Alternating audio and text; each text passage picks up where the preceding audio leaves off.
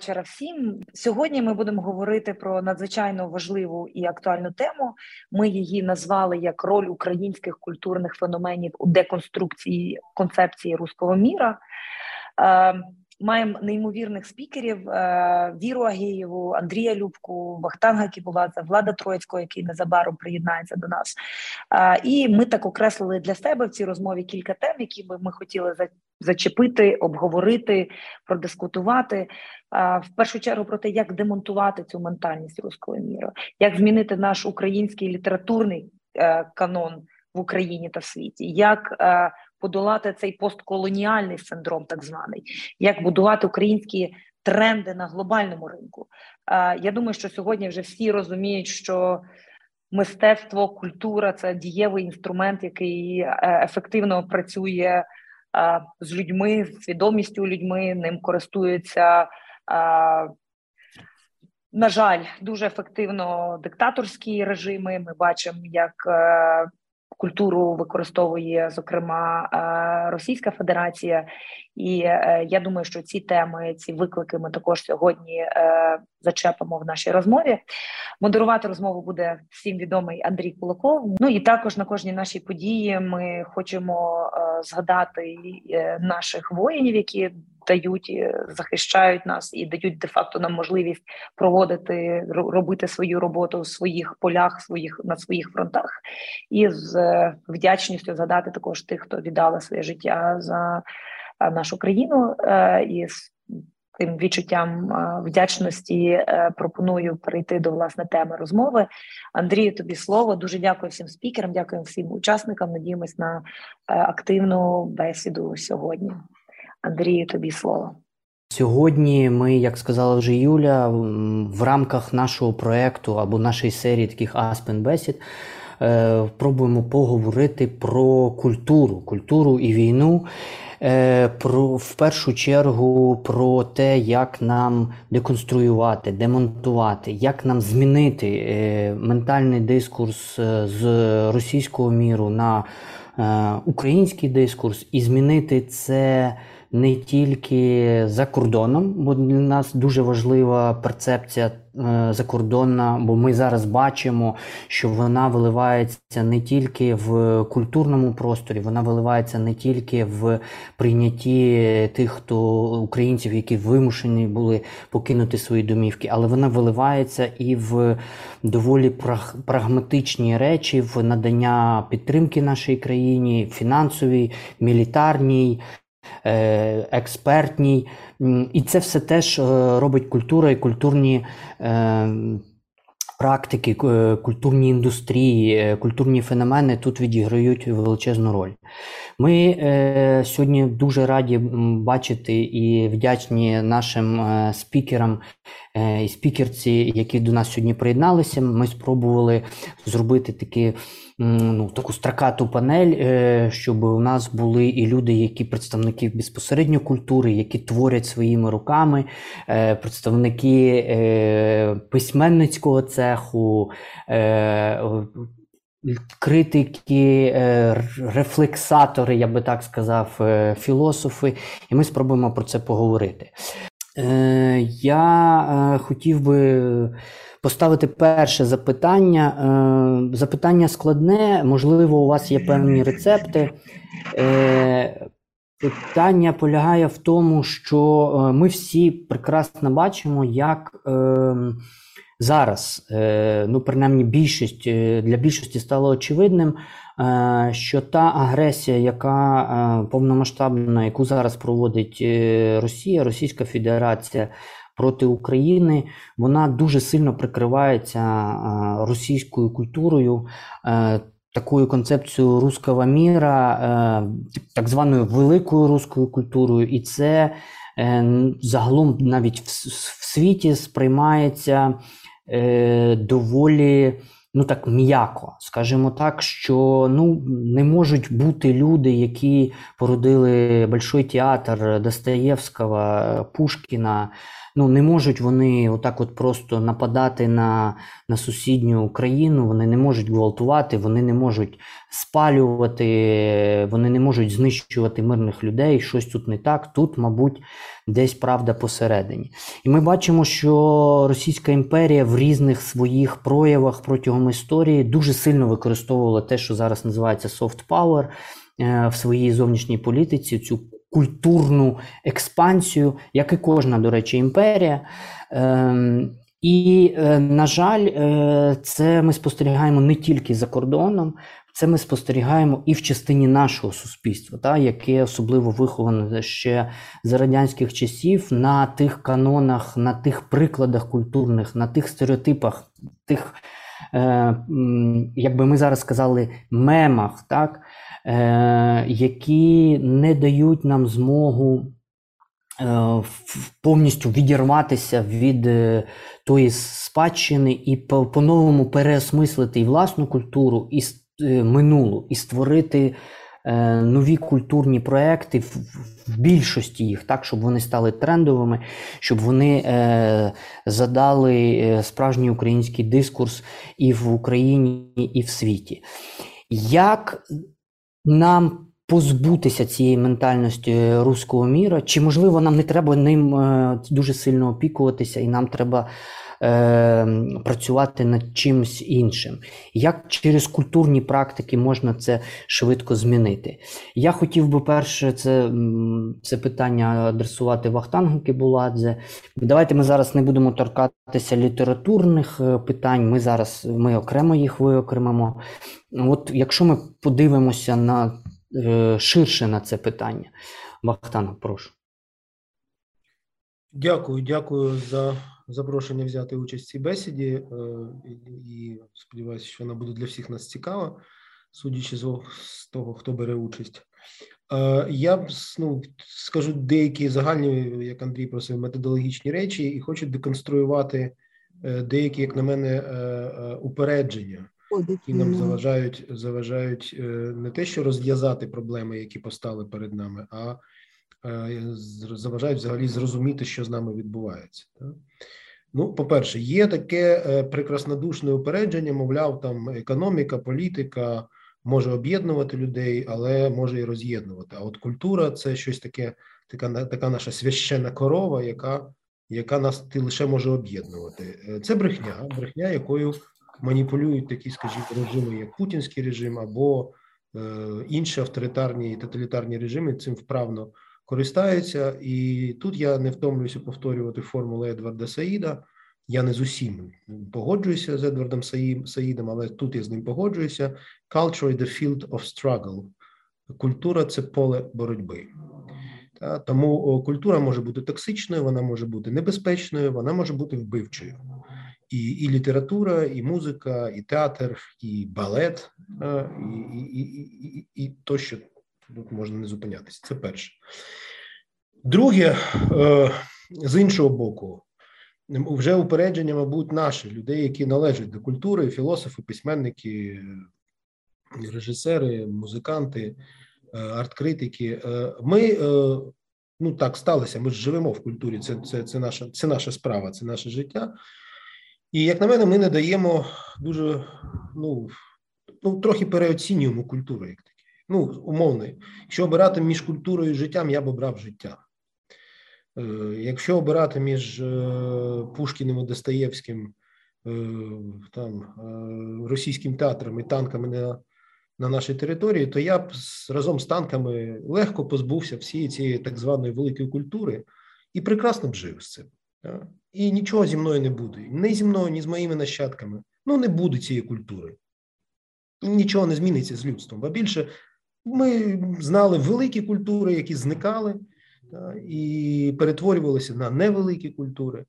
От І через це людство не припиняло свого існування. Тому, якщо на е, шальки Терезів покласти з одного боку російську ядерну дубинку, з іншого боку, російську так звану в лапках велику культуру, то хай воно все йде лісом собі разом з ядерною дубинкою, дубінкою, Росією, Толстоєвським і театром, музикою тощо. Я не заплачу, та, ну принаймні я. От е, е, і, взагалі, ще от наша постколоніальна травма полягає в тому, що ми, взагалі, ну те, що ми дуже серйозно ставимося до культури, це е, наша, так би мовити, профдеформація е, людей, які цим займаються. Так. Але е, от в нас є ще деформація постколоніальна, травматична. Ми надто серйозно ставимося до російської культури. От е, дуже велика кількість е, людей, навіть патріотично налаштованих в Україні, вони не можуть собі уявити світ без російської культури. І не можуть собі уявити себе без російської культури, і часто густо наш вхід в світову культуру відбувається через російську культуру. Як технічно, про це інше питання, про це можемо поговорити. Так? Е, але даруйте, ну російська культура це одна з культур, е, їх в світі багато. Е, чи цікава вона? Може цікаво, комусь цікаво, комусь не цікаво. Тому от я завжди повторюю: якщо, наприклад, спитати освіченого європейця чи європейку, освічену людину, що таке російська література? Толстаєвський. Ну, вже навіть повірте, навіть Чехова не знають. Може, знають через те, що там Михаїл Чехов привіз в Голлівуд е, систему Станіславського, але ну ну не читають цю цю літературу. Ну, правда. Ну, це це так. От, е, Якщо, а до речі, що цікаво, як як філософ, якщо спитати з освіченого європейця освіченого європейка, освічено з вищого світу, що таке російська філософія, теж скажуть Толстаєвський. Ніхто не знає, хто такий Володимир Соловйов. Ну, тільки ті, хто там займаються Росією як ворогом, та? тому що треба вивчати ворога зсередині. Ну, тут я згадую жарт е, Умберта Ека, коли який в е, творі як написати дипломну роботу. Е, говорить про мовні компетенції е, середньостатистичного інтелектуалу світового і каже, що заведено вважати, от тут важливо заведено вважати. Не так воно є, а заведено вважати. Заведено вважати, що всі знають англійську, ну тому що англійська це лінгва франка сучасного світу. Ми всі так чи інакше цю мову знаємо і нею розмовляємо. Е, Хтось знає німецьку і французьку, і майже ніхто не знає російську і шведську. Е, ну, в чому в чому сенс цього жарту? Не в тому, що шведи і росіяни погані, а в тому, що приблизно от в світовій культурі е, російська мова відіграє таку ж роль, що і шведська. Е, ну, скажімо, для такого для італійського філософа. Ну, французька мова та і німецька це щось. Англійська це просто наш інструмент спілкування. А от російська може бути, може не бути. Ну і до речі, чому так поширена е, от російська мова, і от ми не обговорювали ну, в, в інтелектуальних колах, все ж таки поширена, і ми обговорювали це неодноразово з нашими колегами. Е, чому, наприклад, е, всі інститути славістики і факультети по всьому світу, здебільшого, це інститути русистики? Та тому, що ворога треба знати, тому що завжди від Росії була загроза всьому світу, причому від Росії і царської, потім совєтської, тепер путінської. Ну і вивчали все, вивчали економіку, політику, історію, літературу, культуру, все вивчали. І тому здебільшого вивчали е, от е, всі ці е, відділення, інститути і факультети славістики, вони так сталося, вони здебільшого факультети русистики. Ну а отут отруйний вплив. Та? Ти вивчаєш ворога, ти вивчаєш його мову, вивчаєш його культуру, читаєш його літературу і не помічаєш, як сам перетворююся на частину цього жахливого світу. Що з цим робити? Теж філософська відповідь. Нам не завадить трохи Сократової іронії і до самих себе, як до діячів культури, і до російської культури, до культури і до російської культури насамперед. От е, я не втомлююся е, повторювати. В мене є такий такий е, ефект, я його називаю ефект Чікокі. Я в Іспанії, мої друзі-музиканти їдуть грати концерт, кажуть: «Е, поїдь з нами, тобі сьогодні буде цікаво. Ми я кажу, чого, чого цікаво? Ну, я їх теж трохи підколюю, кажу, ну я ж не люблю академічну музику, я ж рок люблю і джаз. Ну, ясно, що я люблю будь-яку музику, але ну, так, така бесіда. Вони кажуть, ні, тобі буде цікаво, тому що ми сьогодні граємо Чікокі. Я кажу, а що, чому мені цікаво слухати Чікокі? Е, і тут я розумію, що іспанцям важко вимовити Чайковський, вони е, так вимовляють е, слово Чайковський, Чікокі. Та? Ну, Чікокі, Чайковський, ну класний композитор, нема питань. Але ну трохи не треба бути так, так, так таким серйозним. І якщо повірте, якщо в, в світі зникне музика Чікокі, то в світі буде дуже багато іншої музики, і і, і, світ не не загине. і ми не помремо. І наші діти не будуть неосвіченими вігласами, якщо вони Чайковського не будуть слухати. Тому от от така іронія, і до речі, от я озвучив цей цей ефект на виступав на відкритті форуму бібліотекарів в у Львові, який паралельно з форумом е, книжковим відбувається вже багато років тому, але війна вже почалася російсько-українська. І я не хотів на політичні теми говорити, але вони змусили мене. Е, ну тому що а що ж робити ось з цією макулатурою російською, якою завалені всі наші бібліотеки? Ну і от я розповів цей ефект, е, і вони саме це записали і викинули в YouTube. Повірте, я такої хвилі ненависті до своїх виступів ніколи не переживав. Ну там увімкнулися, судячи цього, вже там тролі. Та? Тобто, це вже тобто зреагував е, російський інтернет.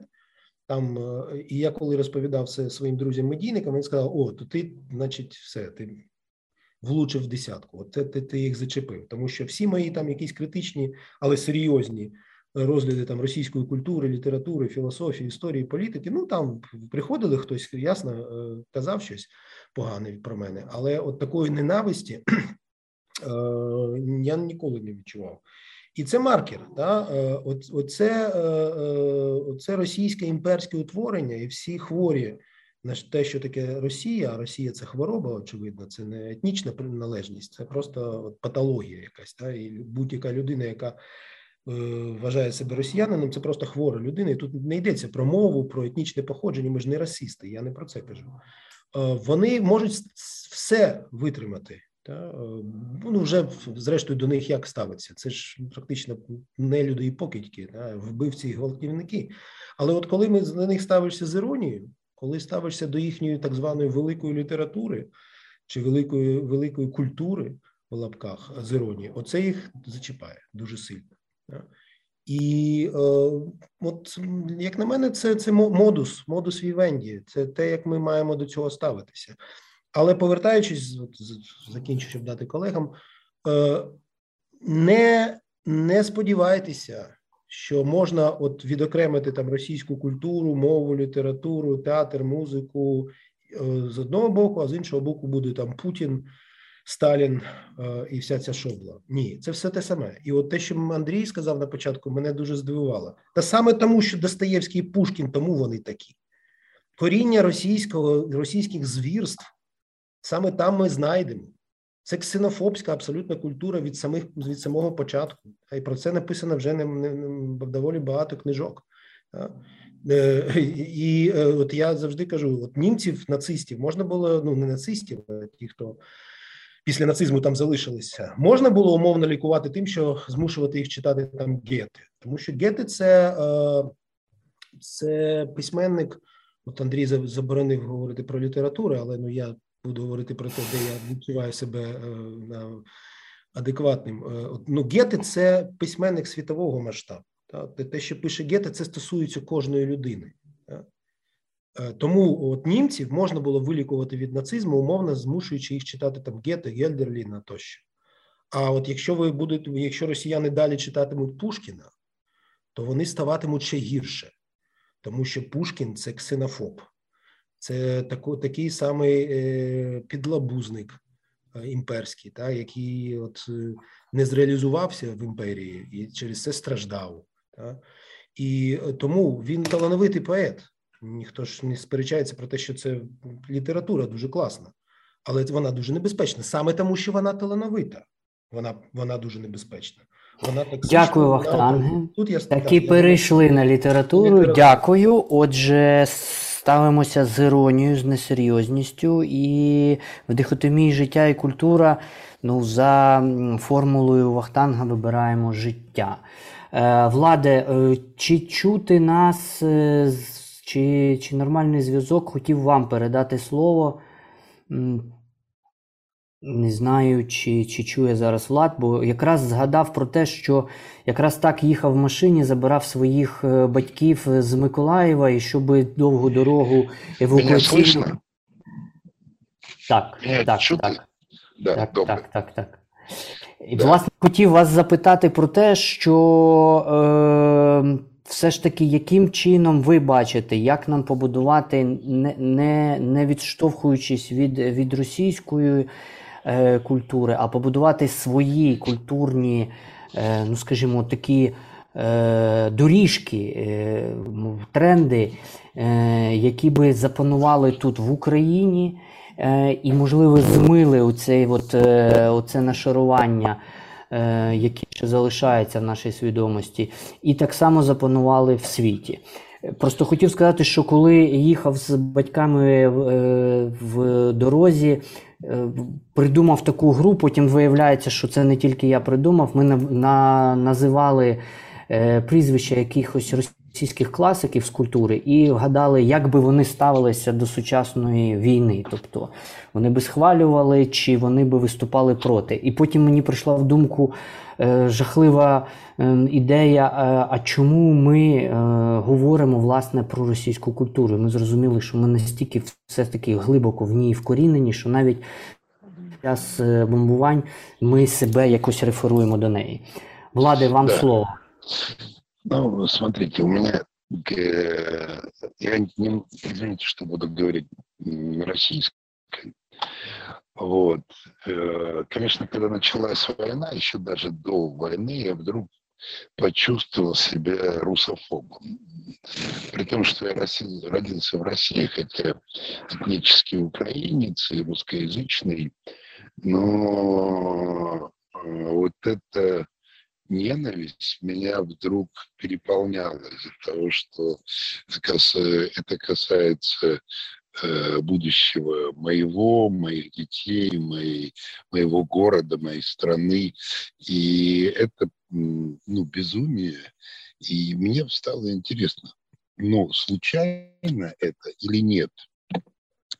И так как я много занимался русской литературой, могу сказать, что я в какой-то степени специалист, особенно Достоевским, Толстым, Чеховым.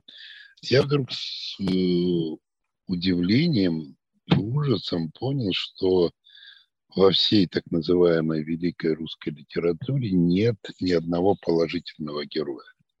То бишь ни одного.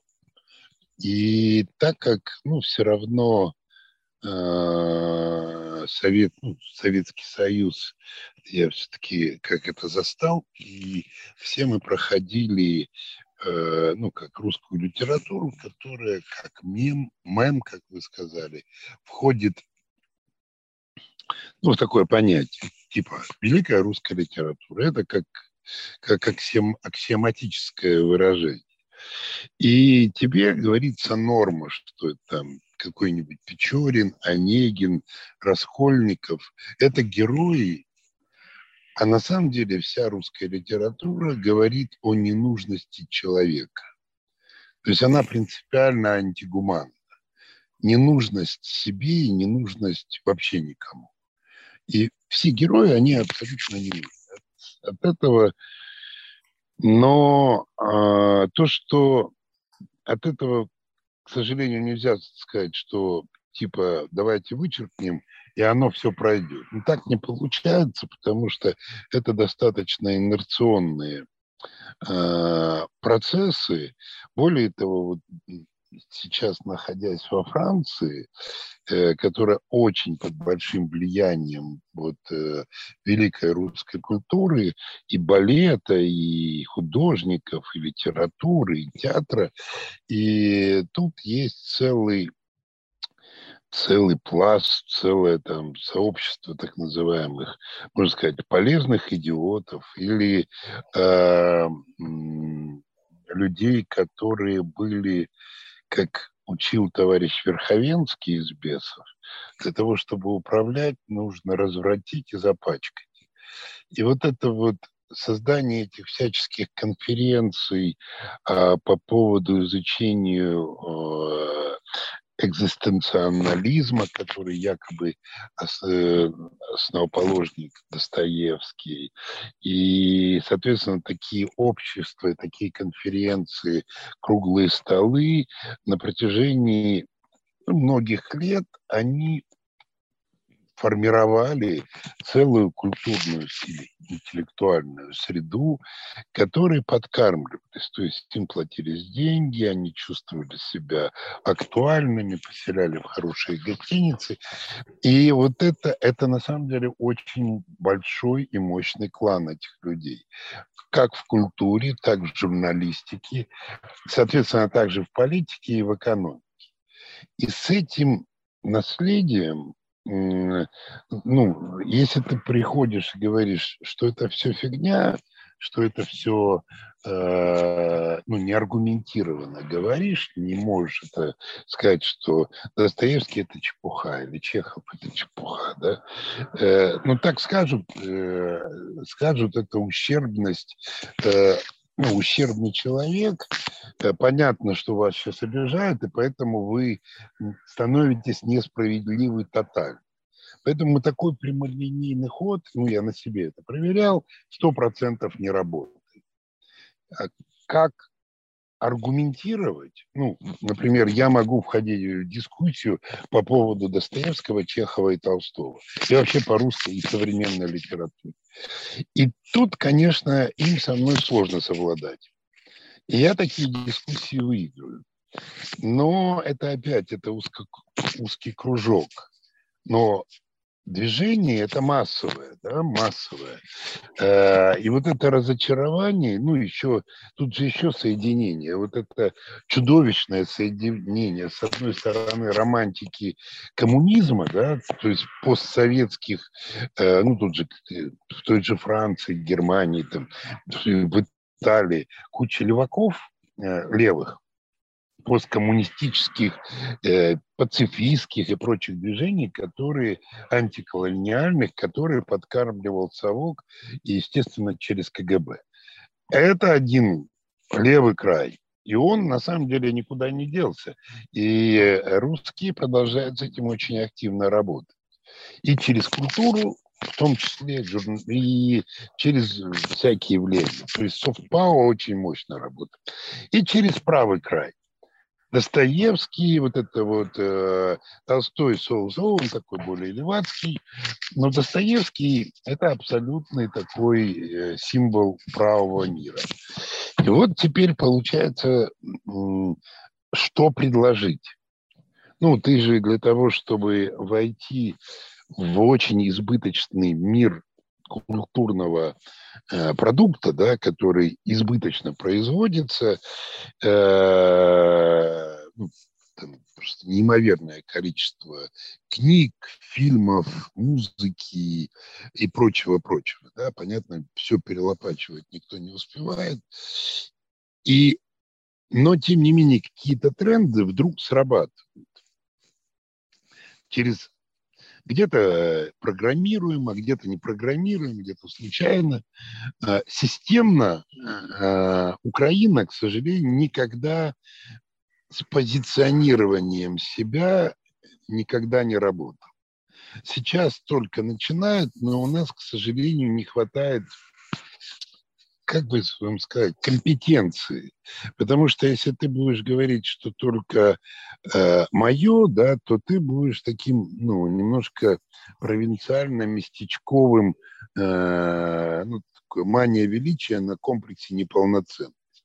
Если же ты будешь э, как бы ложиться под чужую культуру, ну, тогда действительно, тогда беда. И вот это вот как пройти между как, например, литов, литовцы, да, э, благодаря там трем-четырем именам в театре, о них, как о культурной стране, знают.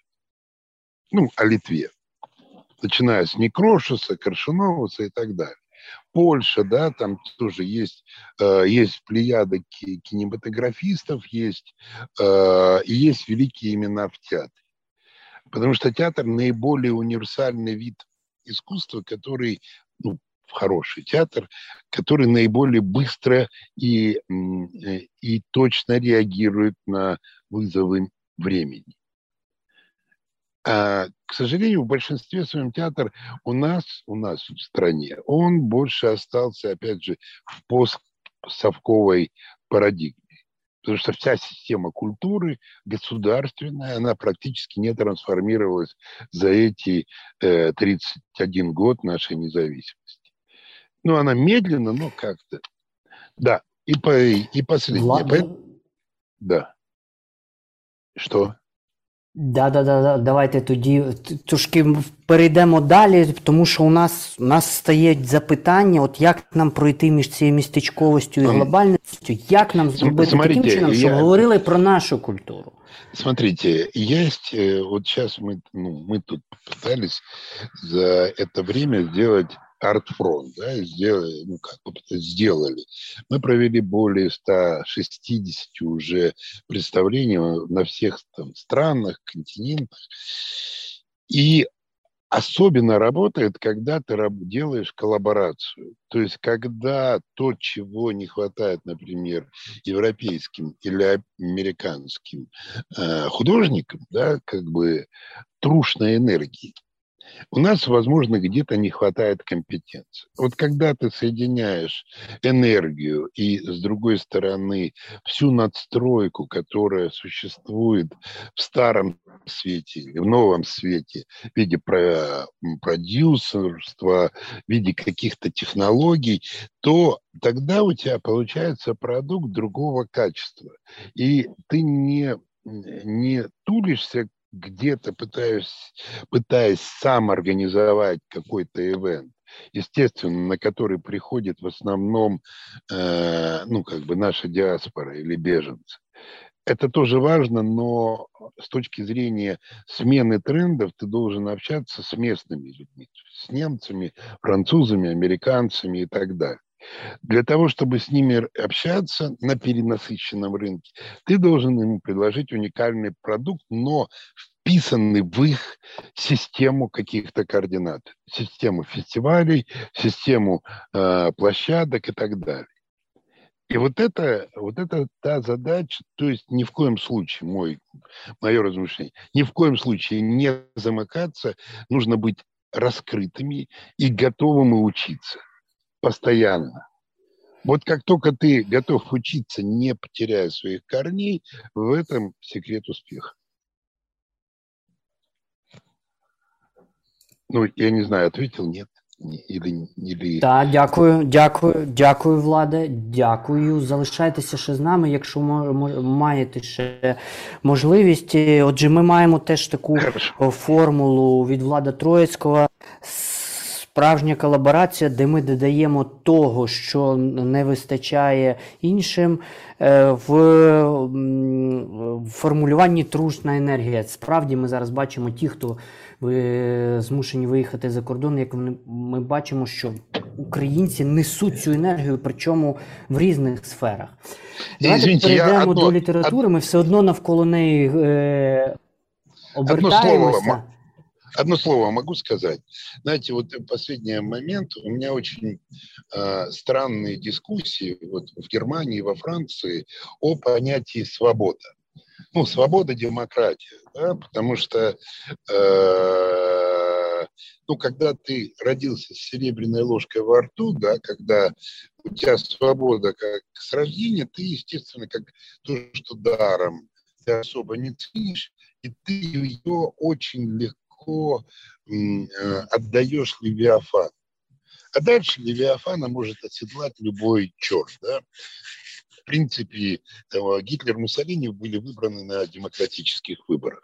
И поэтому культура, кстати, и э, вот тот еще один очень важный нарратив, который э, мы пытаемся здесь поднять, о том, что вернуть западному миру понимание, хотя бы вопрос, что такое свобода и что такое настоящая демократия. Через, потому что если ты в беседах только об этом говоришь, это становится шумом. Если ты это умудряешься сделать через художественный продукт, это тогда вызывает очень интересные дискуссии. Бывают очень острые, бывают очень неприятные, но, по крайней мере, ты уже не берешь это как общее слово свобода, демократия или как э, либерте, э, легалите, прокалите, да, как во Франции. Я спросил вот студентов во Франции, что такое свобода. Ни один, ни один, еще раз, толком не мог сформулировать. Один сказал, это безопасность. Ну, понимаете, да, безопасность, отменить свободу, и ты получаешься в путинской России. Или Януковича. І ми отримаємо справжнього Левіафана, це правда, так. Да. Лади, Да, дуже дякуємо. Е, Дякуємо, залишайтеся з нами. Е, Так чи інакше переходимо до літератури, е, до пані Віри. Е, Запитання. Дивіться, ми зараз всі на собі це відчули. Викладачі ще більше відчувають, всі, хто пройшли певні освітні інституції, розуміють, що культура е, дуже сильно виховується через певні літературні канони. Та вона закладається. І, на жаль, ті, хто вихований в радянській ще системі, той український літературний канон, який нам закладали, е, свідомо е, імперська політика, це ну, така сільська е, література, література непровідних, так би мовити, неелітних е, страт. Це література постійно жалестлива, і цей е, мем там плачу Ярославне, він постійно присутній. Е, На щастя, ми мали е, інші вже е, спроби перевідкрити українську е, культуру, літературу. У нас з'явився доступ до, до Монтовича, у нас з'явився доступ до розстріляного відродження. Ми почали переосмислювати класиків е, по-іншому. Скажіть, будь ласка, от як перевстановити цей канон, якщо треба його перевстановлювати, так? В, в Україні і назовні, як зробити так, щоб українська література е, не тільки нова, але й е, попередня була оприявнена в європейській культурі.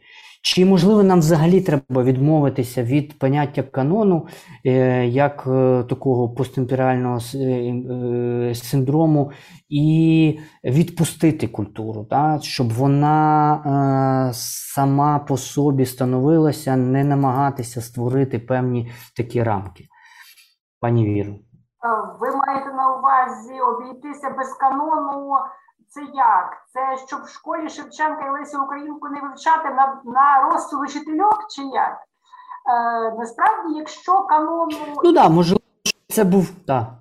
Ні, я розумію, це жарт. Якщо я ж продовжую, якщо канон не творимо ми, то канон творять нам.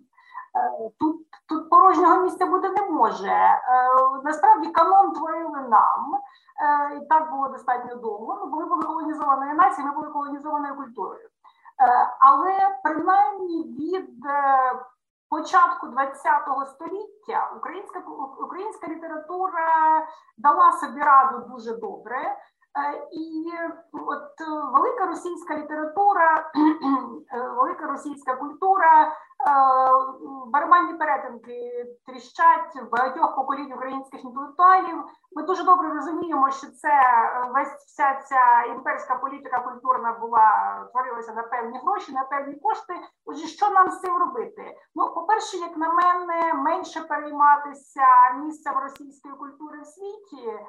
Е, Якби бо оста- останнім, ну я на свою голову виявилася от якось на передньому краї боротьби з Булгаковим. Таке враження, що Булгакову зробили потужну рекламну кампанію. Е, І замість того, щоб говорити про своїх авторів, ми говоримо про їхніх. Так ось е, перше, що треба з, каноном, все більш-менш в порядку. Канон канон української класики постав тоді, коли в інших націях, в другій половині 19 століття, і Вихімко люди, нічого особливого. Е, В 20 роки, в 20 роки е, постуенерівське покоління зробило все, що могло зробити, і значно більше. Е, Зеров і його школа, канон модернізували, все з ним добре. Е, Потім його затоптували радянські, потім його затоптувала радянська система, і між іншим спроби викинути Шевченка в е, 30 роки були. Виявилося, що канон має певне тверде осердя, тверде ядро, яке навіть потужна радянська машина не могла зламати. Е, Шевченко лишився. Е, Найбільша проблема з каноном сьогодні, е, от дуже дуже така прагматична. Е, проблема, як перевчити вчителю. От найбільша проблема, якщо не говорити про, про якщо говорити про представлення української літератури для школи, найбільша проблема, як перевчити вчителю. Е, тому що насправді у е, спитай, спитай дуже багатьох, ну Шевченко, ну ми його любимо, та але ну це ж ви ж розумієте, ну це ж село, ну ми його любимо, та він наш батько, все. Е, а потім питаєш: а скільки в Шевченка поем про українське село? Ну, починають м'ятися, думати, згадувати. У Шевченка дві поеми, які сюжетно пов'язані з українським селом: ні Кавказ, ні сон, ні Єретик, ні Марія, ні Неофіти з українським селом ніяк не пов'язані. Тобто є проблема інтерпретації. І е, це дуже. Це, це проблема культурної політики, з цим треба щось робити. Е, страшенно консервативна освітня система, але учительок треба перечити. Більше того, я багато зараз якось теж маю контактів. Зараз вчительки свідомі, що ходять і просять, скажіть, що казати дітям. Ну тому що розповідати якось про е, розумієте, е, наше вчительство досі бореться з кріпацтвом, ну кріпацтво із царизмом. Ну все-таки кріпацтва і царизму давненько немає. Тобто проблема у нас є не согірша література, у нас є дуже добра література, нам тільки треба навчитися її інтерпретувати. Це коли коли, коли говорити про внутрішню політику, так думаю. Друге, що дуже важливо, і це можливо не так е, зсередини, як назовні, якою мірою Е, українці долучилися до творення культури імперії. Знову таки нічого унікального, всі колонізовані нації долучалися до творення культури імперії. Ось е, ну насправді Е, російська література, і це тобі треба пояснювати. Про це писали зарубіжні дослідники, але про це не писали ми. Очевидно, русистика. Я давно кажу, що русистика має стати. Нам потрібна русистика для деконструкції е, їхніх міфів для національної безпеки. Причому русистика не в університетах, а швидше в системі якоїсь там служби безпеки. Отже, до прикладу, війна і мір Толсто... ну, почнемо з того, що треба пояснювати, що Російська література не може бути великою за визначенням, бо в неї, перепрошую, немає ренесансу і бароко. В нас поляків є, росіян нема. Вони почалися з класицизму. Російська література почалася з класицизму, з панегіриків і от імператора. Е, в 18 столітті ми знов таки на свою голову е, пішли рубати їм вікна в Європу. Е, у нас вікна в Європу рубати не треба було, в них треба було. Пішов цей могилянський десант на чолі з Прокоповичем, прорубали їм вікна в Європу, вирізли ці мармизи з тих вікон, тепер їх не можна ніяк назад замурувати. Так ось е, Ренесанс і бароко, і вплив української еліти на формування засад Російської імперії в 18 столітті. Це великий сюжет, який має бути пояснений, який має бути має бути з яким треба доступуватися до як внутрішнього, так і зовнішнього середовища. Або, до прикладу, ну, я взагалі вважаю, що російська література була великою тільки в другій половині 19 століття, справді Толстой Достоєвський. Ну тому що ну, всі імпе... Е, роман це за визначенням, е, от уже сьогодні не всує згадували Сидіда, роман за визначенням в другій половині 19 століття був жанром великих імперій, про осягнення завоювання простору, експансія. Отже, гарне питання. Е, чому е, великий російський інтелектуал, один з найзнаменитіших персонажів російської літератури П'єр Безухов, їде е, інспектувати свої величезні маєтки в Київській губернії? От чому П'єра Безухова раптом маєтки в Київській губернії? Ну тому що прототипом старого графа Безухова, з якого починається сюжет війни і миру, був, звичайно ж, там біографічно все дуже збігається, був, звичайно ж, Ніжинський шляхтич Олександр Безбородько, який став канцлером Російської імперії, виграв їм усі битви, збудував імперію, е, позашлюбних дітей там мав, що хто їх рахував, чи 30 чи 40. Ось один з них отримав спадщину, з цього починається роман Війна і. Тобто ми повинні говорити про український внесок в імперську культуру. Чому ні? Що важливо для я очевидно перебираю час і вже закінчую. Що важливо для представ... Отже, перевчити вчительок це одне. Е, що важливо, це показати назовні. Це, по-перше, політика добрих перекладів. Ми поки що все, що назовні, ми робили партизанським чином.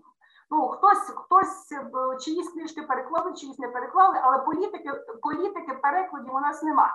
Переклади штука дорога, з ними треба працювати. Е, десь там кілька років тому ювілей Донтовича в Україні ніхто не відзначив, а вся площа ринок у Кракові була заклеєна портретами Віктора Платоновича, тому що поляки переклали за польські гроші, переклали повне зібрання Донтовича, провели конференцію, відзначили ювілей і довго розказували мені польські друзі, колеги, який же у вас прекрасний, який же у вас класний Донтович. Є класний.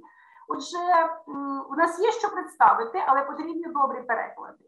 Е, от останній приклад мій. Е, е, зараз якось дуже багато моїх колег, моїх студентів у Відні. Ось мені мене часом питають з інтересом: слухай, так тут в Відні просто біля опери меморіальна дошка, що тут Леся Українка і Олена Пчілка жили. Як це так? Ну от так. Так треба написати книжку про український відень, тому що український відень це великий культурний сюжет.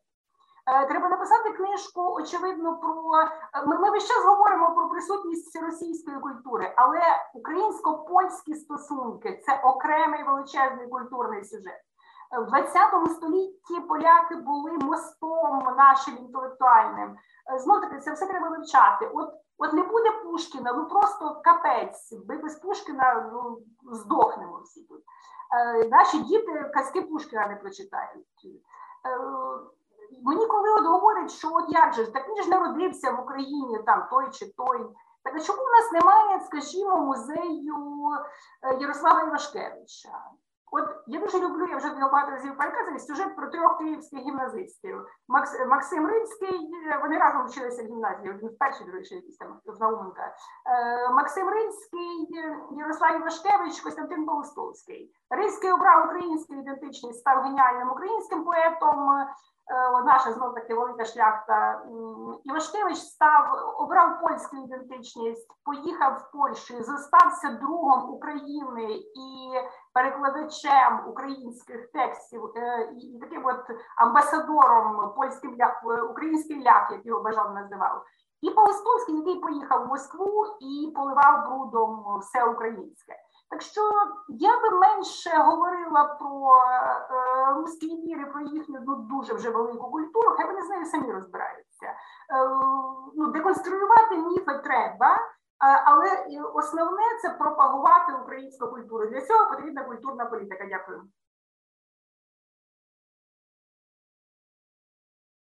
Дякую, пані Віро. Е, отже, більше пропагуємо своє, показуємо зв'язки України з європейською культурою, наш внесок в розбудову російської імперської культури. Перевчаємо наших вчительок, які досі е, борються з царизмом і кріпацтвом. Хоча, можливо, десь вони і праві, тому що царизм і кріпацтво у нас ось на порозі, вже на нашій території. Ми з ним. Кріпацтво відмінило 1848 року в Галичині і 61-го на нас лізе інше зараз кріпацтво, з яким ми боремося. Це інше, ні, ні, це інше. Ні, я розумію, розумію. Кріпацтво я додам. Насправді українські письменники не були борцями з кріпацтвом, просто їх так інтерпретували.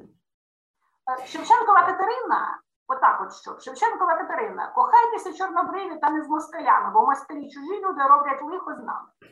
І кажіть, що вас не попереджали. Шевченкова Катерина це про імперіалізм, окупацію, сексуальне насильство і необхідність протистояти цій окупації. І не кажіть, що вас не попереджали.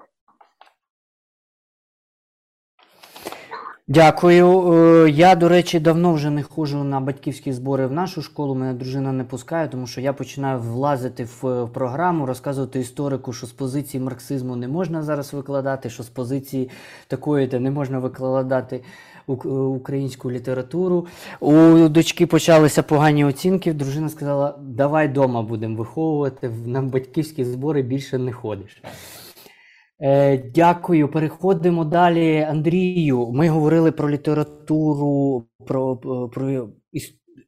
літературу в історії. Давайте поговоримо трохи про сучасну літературу. Маємо Е, Такі імена маємо Андруховича, маємо Куркова, маємо Жадана, маємо Любку.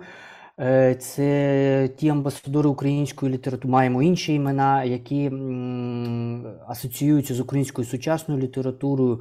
Що необхідно для того, щоб світ говорив про українських письменників, щоб він їх вивчав, щоб ті конференції, які про які і семінари, про які говорив е, Влад, вони е, організовувалися стосовно. Е, українського 20 століття, українського 19 століття, українського 21 століття з вашої перспективи е, людини, яка творить літературу прямо зараз? Е, мені здається, що всі доброго вечора. Мені здається, що всі інструменти загалом вже існують, вони створені. Бракує якоїсь системності у цій справі. Але якщо говорити в загальному, то українська література з року в рік все активніше представлена за кордоном, е, все більше з'являється перекладів, е, і все більше відповідно з'являється і якихось рефлексій, в тому числі наукових е, навчальних курсів і так далі.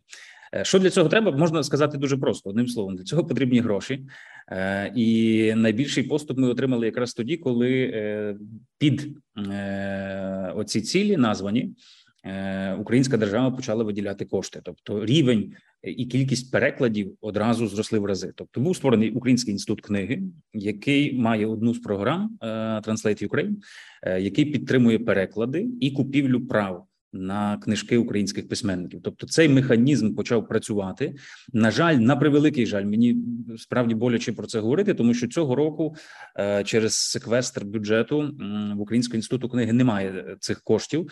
А якраз у цьому році тепер ми маємо найбільшу хвилю зацікавлення українською літературою. Всі хочуть е, купувати права, перекладати, видавати в себе, тому що Україна сьогодні це тренд певний. Е, мені здається, що Вахтанг згадував про ці кафедри. Е, кафедри славістики, які існують на заході, от я проїздив е, з таким літературним туром університети Америки і Канади свого часу, і справді побачив, що кафедри славістики або навіть факультети в деяких університетах славістики у північній Америці це переважно таке зборище русистів, які е, зробили собі там е, непогану кар'єру, і в той чи інший спосіб вони себе репродукують, тобто вони беруть аспірантів, відвоюють гроші на нові програми. Е, затверджують теми е, досліджень і так далі, якраз на е, на тему російської культури і літератури, і це таке величезне лобі побороти, яке досить складно без підтримки української, і дуже добре, що частина із ем, частина наших е, діаспорян, людей, які живуть в Америці і в Канаді, вони це зрозуміли і почали самостійно фінансувати, наприклад, створення таких українських програм, стипендійних програм, і почали виховувати оцю е, україністичну наукову еліту, е, яка зараз е, існує у західному світі.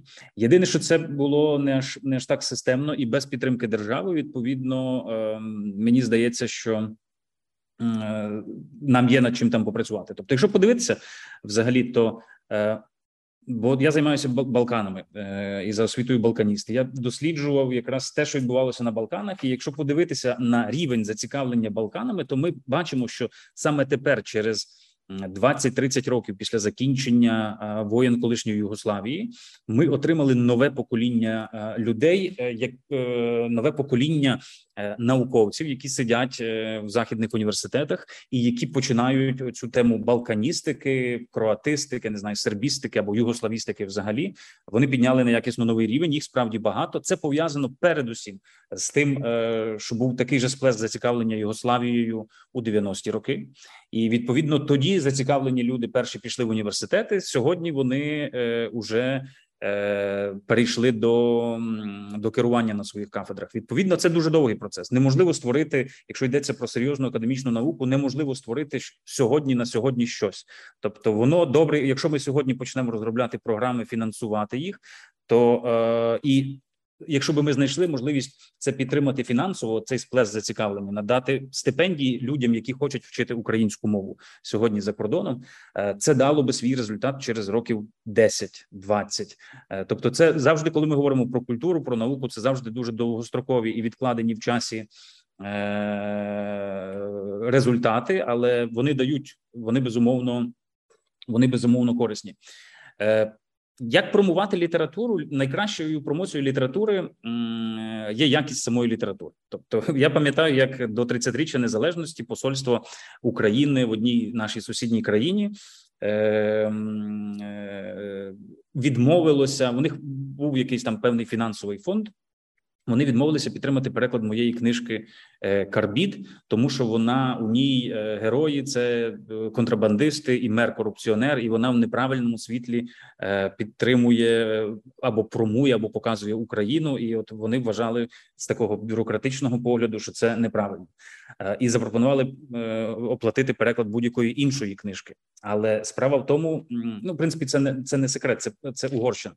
І е, справа в тому, що книжка написана якраз про контрабанду е, з Угорщиною, тобто вона цікава, якраз е, і може бути цікавою угорцям, але е, чомусь так було вирішено, що от е, ми не можемо е, в якийсь спосіб Е, саме так представляти Україну. Хоча представленням України є сам текст, а не те, що ми хочемо в нього закласти. Тобто, якщо це е, це добрі е, добрі речі, то вони працюють самі самі по собі. Нам не потрібно їх навантажувати додатковою державною інтерпретацією.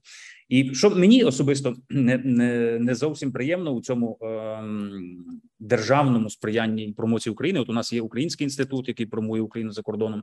Те, що ми е, завжди націлені на якісь лише і виключно європейські столиці, і ми е, не помічаємо своїх сусідів. Тобто, ми говоримо про деколонізацію. Е, ми хочемо відмовитися е, від Росії, викреслити її з нашого життя, але в той же час, наприклад, ми.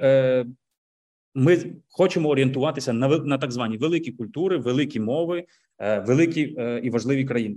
Нас не цікавить, наприклад, Словаччина, яка абсолютно е, це один з сусідів, який нам зараз найбільше допомагає. Але перекладів від словацької літератури практично немає. В нас є лише от останнім часом Роман Баули переклали, і все. Ми нічого не знаємо про словацьку культуру без зацікавлення словацькою культурою або, наприклад, надзвичайно багатою румунською культурою.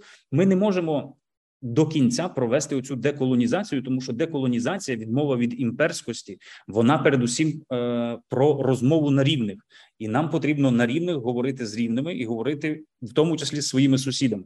І мені здається, що один із основних акцентів промоції України зараз. І, і і загалом мав би бути якраз на наших сусідніх країнах, на тих, про кого ми забули, і е, ця промоція не може бути е, не може бути односторонньою. Якщо ми просто будемо е, е, намагатися, не знаю, закупимо серію білбордів, оплатимо якісь переклади, організуємо фестиваль у Братиславі і так далі. Воно дасть свій результат, але дасть е, результат обмежений, тому що справжня промоція відбувається тоді, коли ми будуємо горизонтальні зв'язки. Тобто тоді, коли ми почнемо перекладати словаків, дивитися їхні фільми, запрошувати їхніх письменників в Україну. І от я бачу просто всі ті е, письменники із Сербії, наприклад, от Владимир Арсенієвич. Я приклав його книжку е, українською мовою. Е, і Арсенієвич це та людина, яка сьогодні в Белграді у досить ворожих е, обставинах збирає гуманітарну допомогу для України. От він е, передавав її у дитячу лікарню Харкова. Він приїздив в Україну зараз.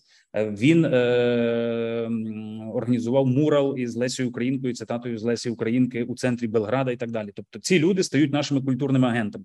Якщо ми просто будемо ходити і промувати лише себе без зацікавлення іншими, то така промоція не не буде діяти. Тобто, бо деколонізація, на мій погляд, це знову ж таки це оця розмова на рівних і взаємна повага. Тобто, якщо ви хочете просто е, досягнути якихось лише власних е, цілей, то це це дуже добре видно з боку. Якщо ж йдеться про розмову, діалог, партнерство, е, довготривалі плани, то, е, то воно починає діяти, тому що ті люди, які в який спосіб е, представлені в Україні, які приїздили до нас на книжковий арсенал, на форум видавців, е, які знають, що у них є українські читачі і перекладачі їм там скидали якісь цитати із рецензій на їхні книжки, наприклад, в Україні. Вони в той чи інший спосіб теж стають нашими агентами. Тому мені здається, що оця промоція, по перше, має бути двосторонньою. Друге, вона має е, акцентуватися не лише на е, Німеччині, Британії, Франції, наприклад, чи Штатах, але також е, і на країнах наших сусідів. І е, і вона має бути системною. Тобто, дуже шкода, що сьогодні, в оцей піковий рік, максимального зацікавлення Україною, якраз якраз цього року Україна не може підтримати е, фінансово, хоча йдеться не про такі в принципі якісь колосальні гроші, тобто це там не знаю 100 тисяч е, євро на всю програму із підтримки перекладів. Але саме тепер ми могли отримати колосальний ефект, бо купа ключових е, гравців на книжкових ринках інших країн. Вони зацікавлені українською літературою. І якби був цей додатковий бонус е, і підтримка від державної програми, воно би спрацювало зараз найкраще. Дякую.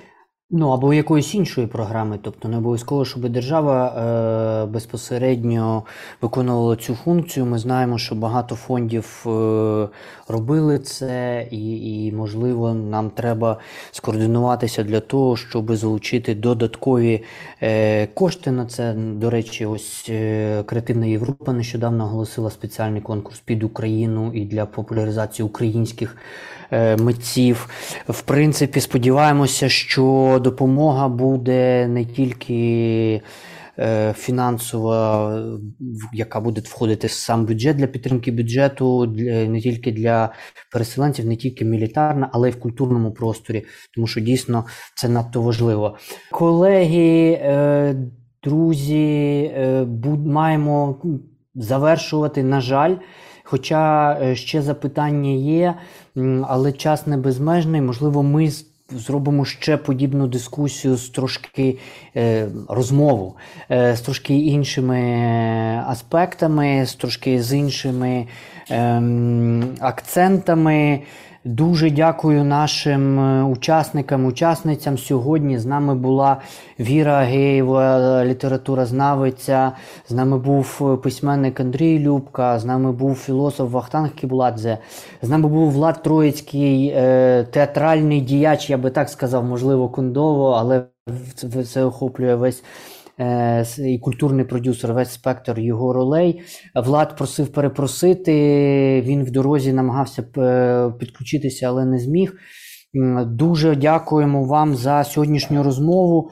Ми е, говорили про те, як ми можемо деконструювати русський мір і встановити український дискурс. У нас є кілька таких формул, які я міг би виокремити. Це те, що ми маємо в дихотомії між культурою життя обирати життя е, з іронією і несерйозністю іноді ставитися до російської культури і розуміти, що ну, на неї е, не зійшлося все, це не є, е, не є фундамент.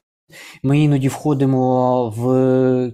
В світову культуру через російську, але це не той вхід, який нам потрібен. Ми для того, щоб більш утверджувати наші культурні продукти за кордоном, маємо творити їх в колаборації з нашими колегами з за кордоном і давати їм того, що їм не вистачає певну енергію, і брати у них е, певні е, системні е, речі, які можуть поставити їх на такі індустріальні рейки. Ми маємо вчитися перевчити пере, перевчи, перевивчи, господи, перепрофілювати наших е, вчительок е, в першу чергу стосовно літератури. Ми е, маємо більше репозиціонувати українську літературу. Е, показуючи, що вона, по-перше, внесла дуже великий внесок в побудову російської літератури і культури. Загалом ми маємо показувати наші зв'язки між українськими і європейськими е, літературами. І е, ми маємо, зрештою, е, показувати, як е, українці були присутні на культурній мапі е, Європи.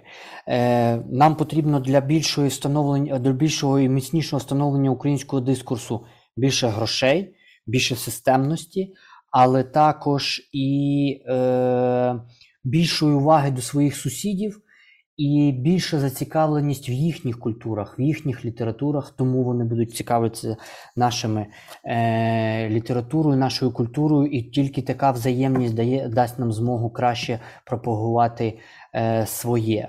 Ну і е, ми вивели такі теж е, цікаві формули. По-перше, ну не ми вивели, але ми їх повторили, що культура це безпека, що за Пушкіним потім приходять пушки і що найкращий культурний і найміцніший культурний амбасадор е, України в світі генерал Залузний. Ми будемо дякувати нашим е, воїнам, е, чоловікам і жінкам, які зараз боронять в ЗСУ, які зараз боронять нашу безпеку. Ми будемо також дякувати нашим митцям за те, що вони зараз пропагують українську культуру. Ми будемо всіляко їм допомагати і мілітарному фронту, і культурному фронту, і бізнесовому фронту.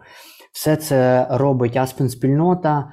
Е, кожен по-своєму. Ми намагаємося також координувати і допомагати зусиллям наших е, учасників і учасницям. Нашої Аспен спільноти, Аспен Інститут Київ також для цього працює. Я дякую всім, хто брав участь е, в нашій сьогоднішній бесіді, хто нас чув і бачив. Е, Нагадаю вам, щоб ви залишалися на наших радарах. Ми готуємо нові цікаві. Вже просто сьогодні, кілька годин тому спланували багато цікавих е, програм і е, подій для членів Аспен спільноти. Е, тому слідкуйте за Фейсбуком, за Телеграмом. Можливо, ми перейдемо вже на на, якісь інш, на якусь іншу платформу. Заглядайте в ваші емейли. Нашим учасникам, учасницям дуже дякую, пане Андрію, Вахтангу, пане Віро. Владу вже подякував е, в WhatsApp. Ем, щиро дякуємо за ваш час, за ваші рефлексії, за ваше натхнення. І шкодую єдине, що час так швидко спливає, тому що у вашій компанії він просто миттєво кудись е, втікає. До нових зустрічей. Дякую дуже. Дякую. Слава Україні. Героям слава. Героям слава. Безпечної ночі.